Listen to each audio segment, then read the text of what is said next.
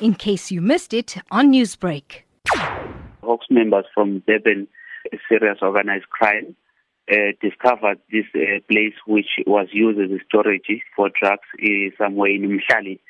And the, indeed, those drugs were, were, were confiscated. They are still conducting an investigation and following positive leads. To what estimated street value were the drugs?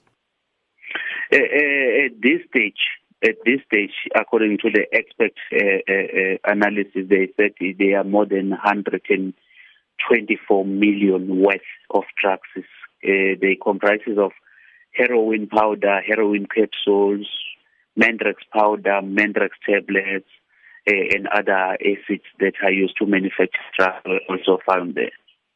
So, when drugs are confiscated on an ongoing basis like this, what happens? Because the public says they hear of the drug busts, but they don't know what happens with the confiscated illegal substances. After the confiscation of drugs, um, the suspect is arrested and the case will be uh, taken to court.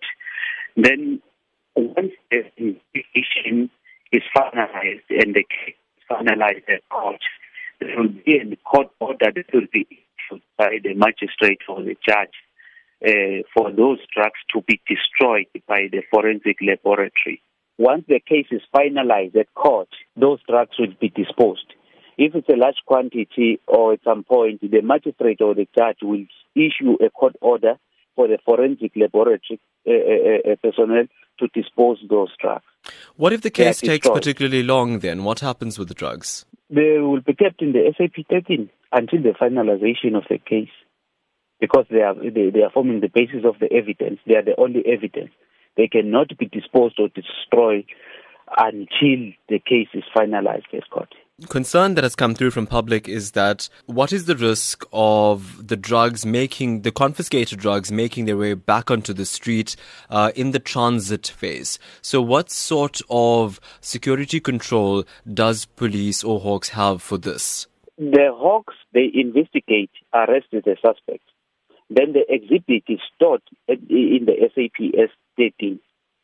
That is the storage where the, the, the, the, all the exhibits are stored. But drugs, because they are chemicals, they are critical, forensic laboratory is dealing with that part. Hence, I'm saying the personnel or the officer from forensic laboratory is in a better position to answer that question. Newsbreak, Lotus FM, powered by SABC News.